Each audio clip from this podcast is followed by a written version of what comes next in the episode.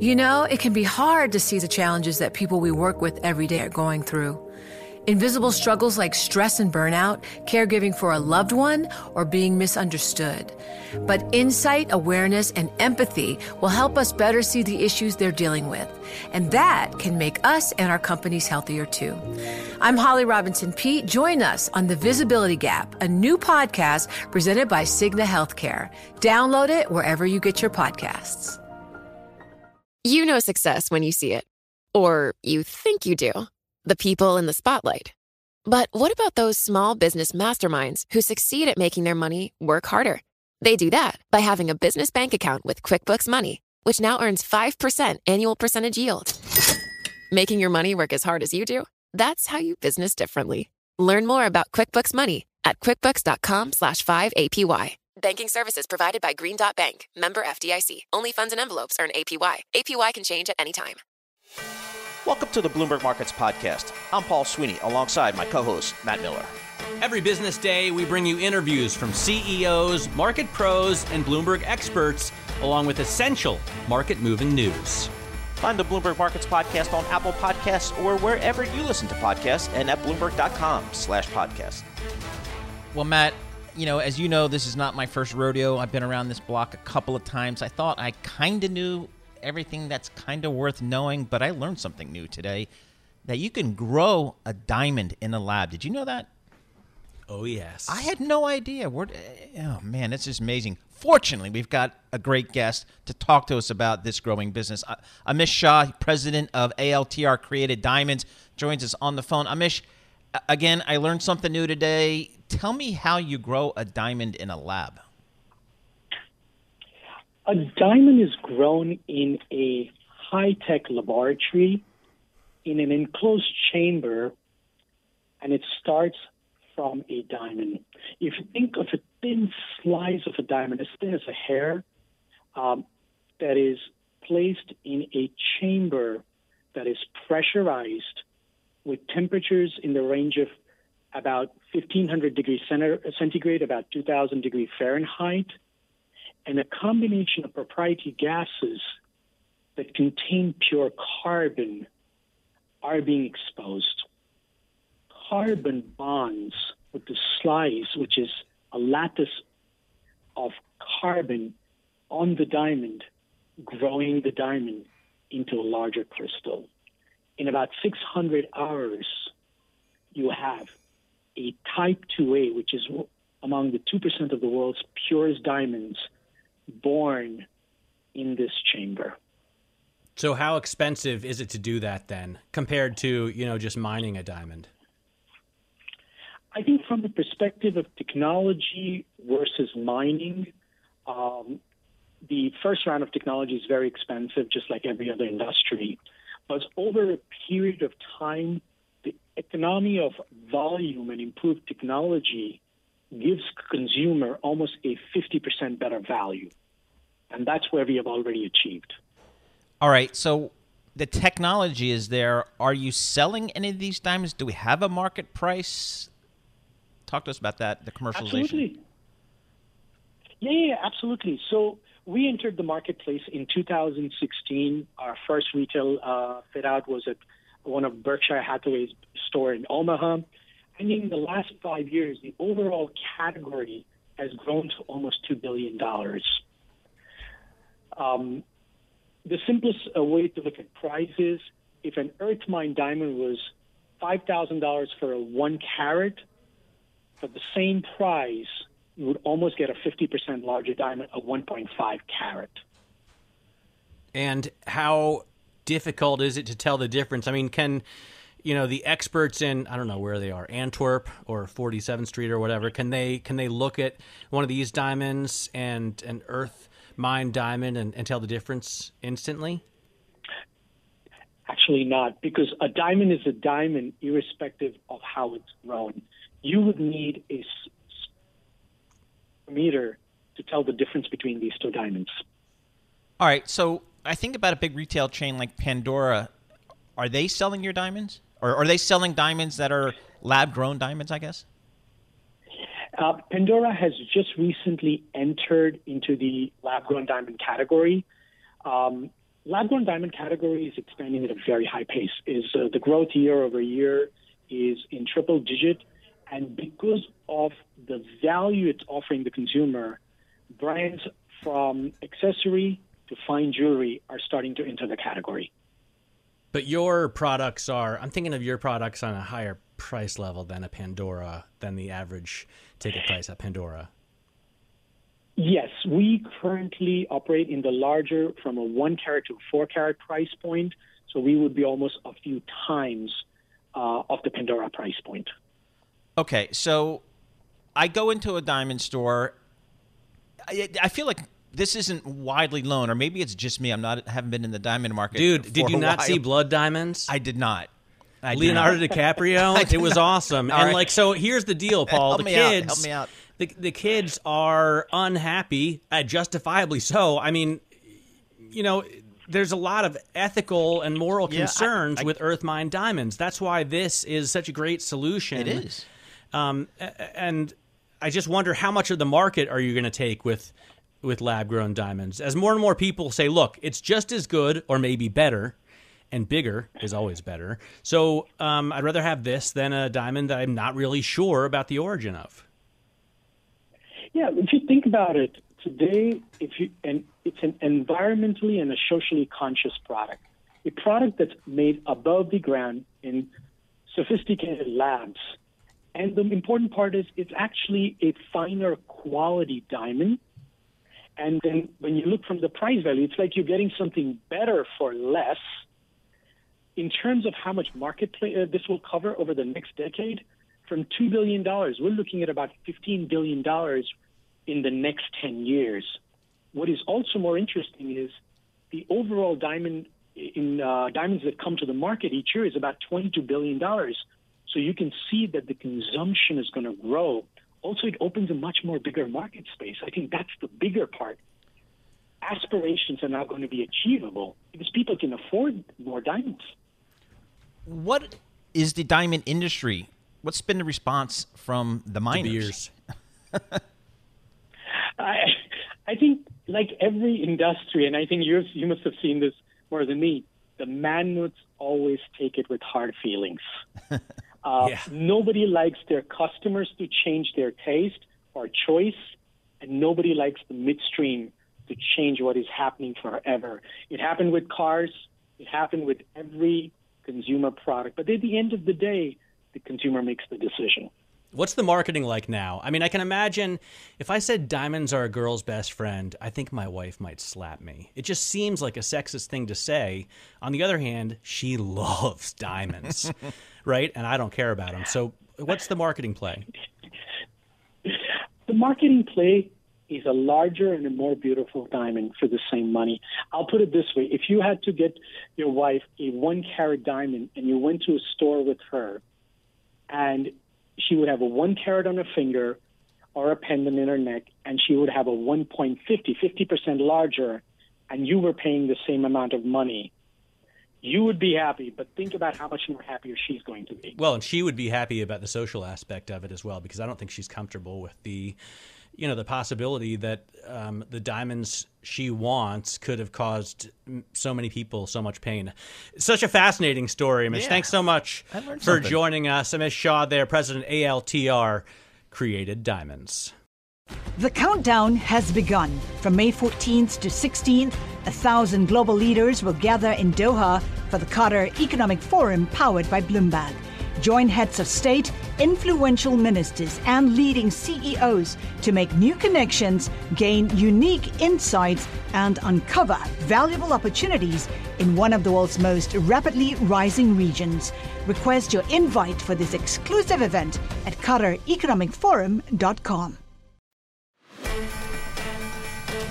Let's talk taxation, global taxation, and perhaps the corporate minimum tax. Uh, to dive into that, we welcome Mimi Song, Chief Economist for Cross Border Solutions. Mimi, thanks so much for joining us here. Just give us a background here. Where are we? I know there's a lot of discussion here. Where are we with a corporate minimum tax on a global basis? Well, we've, we've already seen that the G seven has met to come to at least this consensus on a framework of what that global minimum taxation would look like. And based on that, we've even had uh, one hundred thirty countries come to the table and agree that this makes sense, and everybody's willing to negotiate, which is a huge step towards trying to get to this global minimum taxation. So is it a minimum uh, tax rate? Or, I mean, in the U S, for example, um, the corporate tax rate is, what, twenty-one percent, and a lot of companies end up not paying any taxes at all. Is that still going to happen when it drops to fifteen? So the, the idea here and the reason for these proposals is ultimately such that corporations can no longer take advantage of those tax arbitrage situations and establish these elaborate schemes where they don't pay any taxes at all. So this idea of, you know, profit being untaxable. And so the, this is what the the global community is coming together to try to mitigate. They, they want to they want to tax corporations. They want to make sure that corporations are paying their fair share of taxes in the right locations. And under the proposal, there, there it, it gets a little bit complicated, but essentially there's two aspects of it. Number one, the aspect that companies need to, you know, companies operating in this digital economy, um, because of the antiquated tax rules, they're not being taxed uh, because in, in the right countries, uh, because those countries don't have the taxing rights. So the idea of taxation historically was based on brick and mortar structures, and now that's no longer the case. They're redefining what that taxation right looks like. And then on top of that, they're going to be applying this concept of a minimum taxation where a company headquartered in a certain location, there, the global tax, you know, the global effective tax rate should be at this minimum rate, right, where everybody has to pay. The proposal is somewhere around fifteen percent at this point, but of course, all those details have yet to be finalized. God, this is so complicated, man. It's, yeah. I mean, it's already Take complicated. Me back to my tax cl- classes, right? I love the. Uh, there is a letter circulating Donald Rumsfeld sent to the I R S where he said, like, I've looked at this. I've got a college degree. I've had accountants look at it, and even my wife looked it over, and we still have no idea if this is right. Um, Oh, the, it, it, it, it, I was going to say the tax code is like hundreds and hundreds of pages long, and it just creates, it's even more complicated because it's layers on layers on top of, you know, tax code, right? It's just building upon something instead of building the house from scratch. I mean, is this just the way um, politicians like like it? Is this, you know, how, uh, you know, salaried professionals making one hundred seventy-six thousand dollars a year end up being multi, multi-millionaires? Or is there any possibility of the tax code being simplified?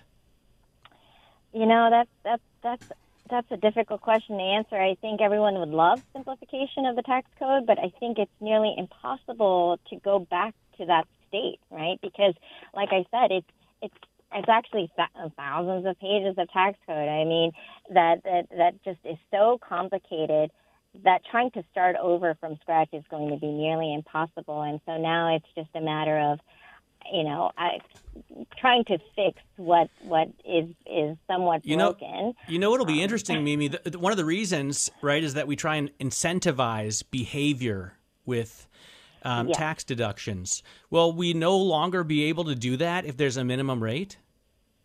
Well, so this that's, that's an interesting question because the minimum rate is one aspect of taxation, but that incentive, there are other tax incentives, tax credits that'll that'll actually help to bolster and, and continue to um, sort of bring in investment and innovation, right? So R and D tax credits, which is another section of the tax code, beyond this this just overall effective tax rate. And so the interplay between all of these different aspects of taxation, it, it, it's just really complicated and right. unclear. It, it, no, it is really. I was just thinking, Paul, we should do a, a podcast on taxation. Oh, that would be just a barn burner. It would be fun. It would be fun for us, and we'd have Mimi on, but I don't know if anybody would click on a taxation podcast. In any case, Mimi, thanks very much for joining us. Great to have you. Mimi Song, Chief Economist at Cross Border Solutions. Let's bring in now Steve Wyett, who's Chief Investment Strategist at B O K Financial. They have ninety-two billion dollars in assets under management. And Steve, maybe you can help shed us uh, help us shed some light on What's going on in treasuries right now? We're looking at a yield of only one thirty sixty-two, and the real yield is below one full percent. Why are investors buying bonds after the Fed's hawkish turn and amidst taper talk? Yeah, so good morning, Matt. Thank you for the opportunity to be here, and I really appreciate you starting me off with such an easy question like that. Um, it's uh, it, it truly is something. As somebody that started their career in nineteen eighty-two under a Paul Volcker Fed as a, in the bond market, uh, you look at what's happening, and you, it's a it's it's a, a bit of a head scratcher. Uh, I think that in the end, uh, we can talk about the distortion that quantitative easing is uh, is is uh, causing in today's uh, you know in the domestic market. Uh, the impact of what's happening from a global standpoint. Uh, but I think if you just have to look at the shape of the yield curve and what's happened since the Fed came out and gave some indication that there was some disagreement on the F O M C about when interest rates may need to rise, and the response to that, this flattening of the yield curve, to me is a pretty strong cautionary statement on the part of the bond market uh, that the Fed, as much as we want them to be able to get back to a, uh, a normal monetary policy, we want our economy to be able to operate without the level of extraordinary monetary accommodation that we have today.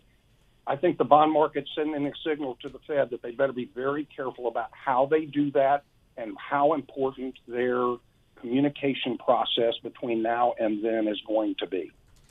Steve, a big part of the inflation discussion is obviously wages, and we got some uh, the JOLTS yep. data this morning. Uh, still a lot of job openings out there. We had a pretty good jobs number uh, last week, but mm-hmm. st still um, it's tough to make a call for inflation if there's still uh, you know a lot of folks that are not employed. Yeah, and look, uh, I think it's going to be important. One of the, uh, you know, uh, one of the important topics that we're looking at, kind of the trends that we're looking at between now and the end of the year as we think about our outlook for the economy, how the labor force unfolds from its current position is going to be a key metric. It, there, it's so important as we think about how we move from a stimulus-based uh, recovery to a more private sector driven expansion that can last for a longer period of time. Uh, what did we have? I heard John say that we're now up to nine point two one million job openings. We're still seven million something jobs short of where we were in the economy before we went into the pandemic. So there's clearly this huge gap. It's not like there's a, uh, I think for job seekers, it's not like there's a fear of missing out. There's a lot of jobs out there. I think the reasons why the labor market has been slow to respond or complex, but we anticipate that is going to change over time, Matt. We think that there is going to, we're going to see steady improvement. I would not be surprised to see non-farm payroll gains of over a million uh, in a couple of months uh, as we move between now and the end of the year.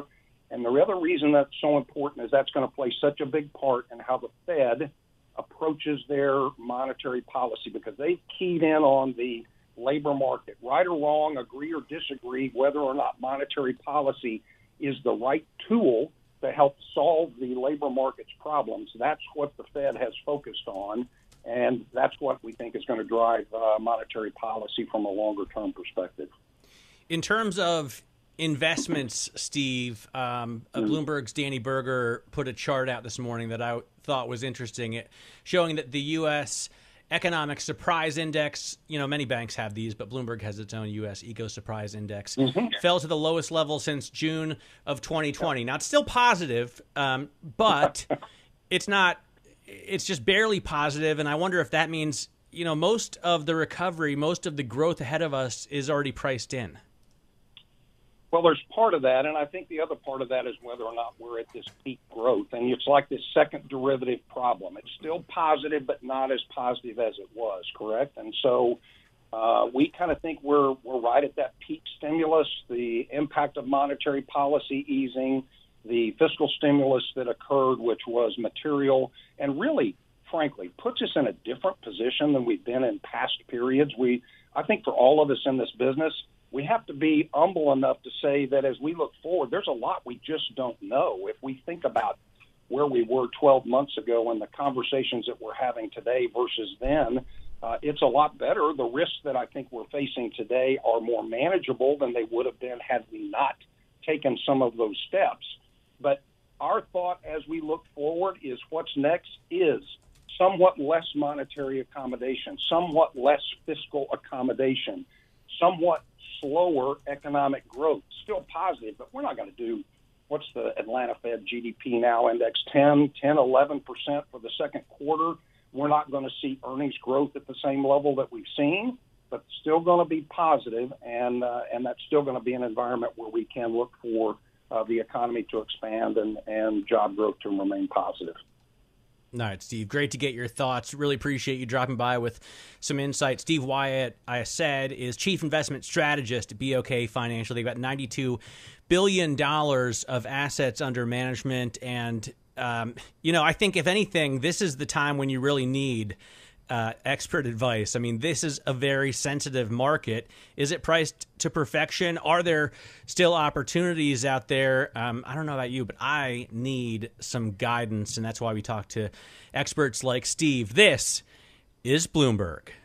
Join Bloomberg in San Francisco or virtually on May seventh for The Future Investor, Data-Powered Transformations. This twenty twenty-four event series will examine how data is not only playing a pivotal role in investment decisions, but serves as a driving force behind the construction of innovative, investable enterprises. This series is proudly sponsored by Invesco Q Q Q. Register at bloomberg live dot com slash futureinvestor slash radio. And Naomi Nix, she's a corporate influence reporter for Bloomberg News. She joins us on the phone from Washington, D C. Naomi, uh, your story here about Amazon's really interesting here. Just refresh our memory here. Kind of how did this play out? I guess it was a couple of years ago when this big contract was being awarded. The Jedi contract. The Jedi contract.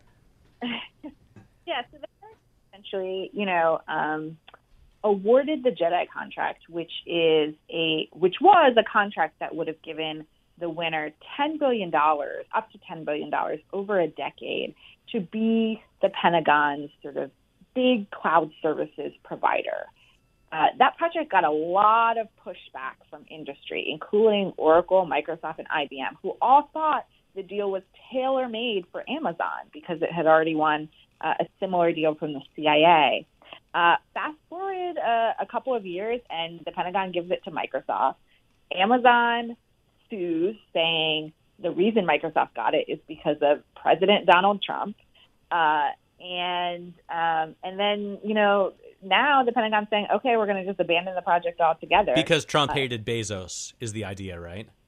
Yeah, essentially that that that Trump hated Bezos because, you know, he owned the Washington Post, and Trump was making a lot of comments publicly at the time questioning the fairness of the project, which was unusual for a sitting president Uh, to do in a in a procurement like this. I have to say the story is amazing. I mean, I woke up at three o'clock in the morning, checked my Bloomberg, and read this story, and was like, "Oh my God, it's there's so much drama." um, so the Jedi contract. One of the things I found interesting, it was going to be what a ten-year deal, right? But they said three and a half years later, all that technology is basically obsolete, Naomi. So now they're going to do what? Is it a five-year deal? Um, and I guess we're expecting it to just become obsolete near the end of the contract. Uh, why don't they just do yeah. these every year? You know, eventually, I guess there will be tiny little clouds um, everywhere, and it'll be on the blockchain. But what what's the idea? So the new contract, um, one of the biggest changes is the Pentagon is saying, we're going to give this contract to multiple companies, which is what industry has been clamoring for all along. And, yeah, so the, the main contract... Industry be, outside of Microsoft. Right. uh, Microsoft. Um, and so, uh, yeah, it's going to be over the course of five years. We're, we're expecting it to be in the billions. Um, and they're right now they're saying, we know that Amazon and Microsoft are eligible for this. We're planning to talk to some of the other tech companies like I B M and Oracle and Google to see if they're also eligible for this. Um, and if they are, they can submit a proposal. But this is expected to be like a bridge contract. And the, the Pentagon is saying, you know, we're transitioning to the cloud. In another five years, they'll have maybe an even ro- more robust contract uh, to award to some of the players.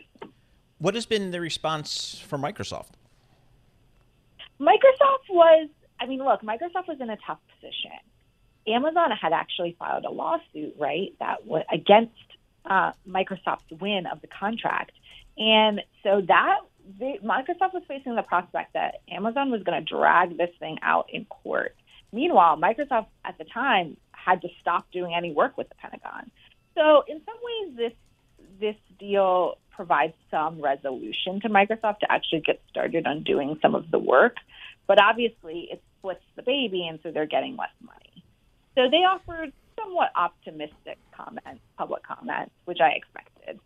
Yeah, they're supportive as long as they keep getting paid. One of the my takeaways was, how does the Pentagon not have its own cloud? Shouldn't, like, DARPA have invented the sweetest cloud for the Pentagon to have? And especially as we, we're seeing, like, Cozy Bear. If a hacker group called Cozy Bear can get into your databases, um, how are you going to guard against... I think I have more against... confidence in Amazon and Microsoft than I do the U S government. Yeah, but if it's not, it's not just Amazon. It's going to be Microsoft and Amazon and maybe Oracle and I B M. Again, and a longer chain is going to have a weak link. Like... I just I just think it's such an amazing story. Naomi, thanks so much for joining us on yeah, this. Great reporting. Um, it'll be one we continue to cover for sure. Naomi Nix and Matt Day wrote the most recent story. Check it out on the Amazon ticker. Thanks for listening to the Bloomberg Markets Podcast. You can subscribe and listen to interviews at Apple Podcasts or whatever podcast platform you prefer. I'm Matt Miller. I'm on Twitter at Matt Miller nineteen seventy-three. And I'm Paul Sweeney. I'm on Twitter at P T Sweeney. Before the podcast, you can always catch us worldwide at Bloomberg Radio. From Silicon Valley to Wall Street, the promise and perils of artificial intelligence are playing out on the world stage. But what will the next phase of A I adoption look like? Which companies, from big tech to startups, will dominate? And where do the risks and unintended consequences lie? I'm Emily Chang. Join me at Bloomberg Tech in San Francisco, May ninth, to answer many of the industry's burning questions, alongside Snap's Evan Spiegel, Xbox President Sarah Bond, OpenAI's Brad Lightcap, top researcher Doctor Fei-Fei Li of Stanford, and many more. More details and just a few tickets left at bloomberg dot com slash tech S F.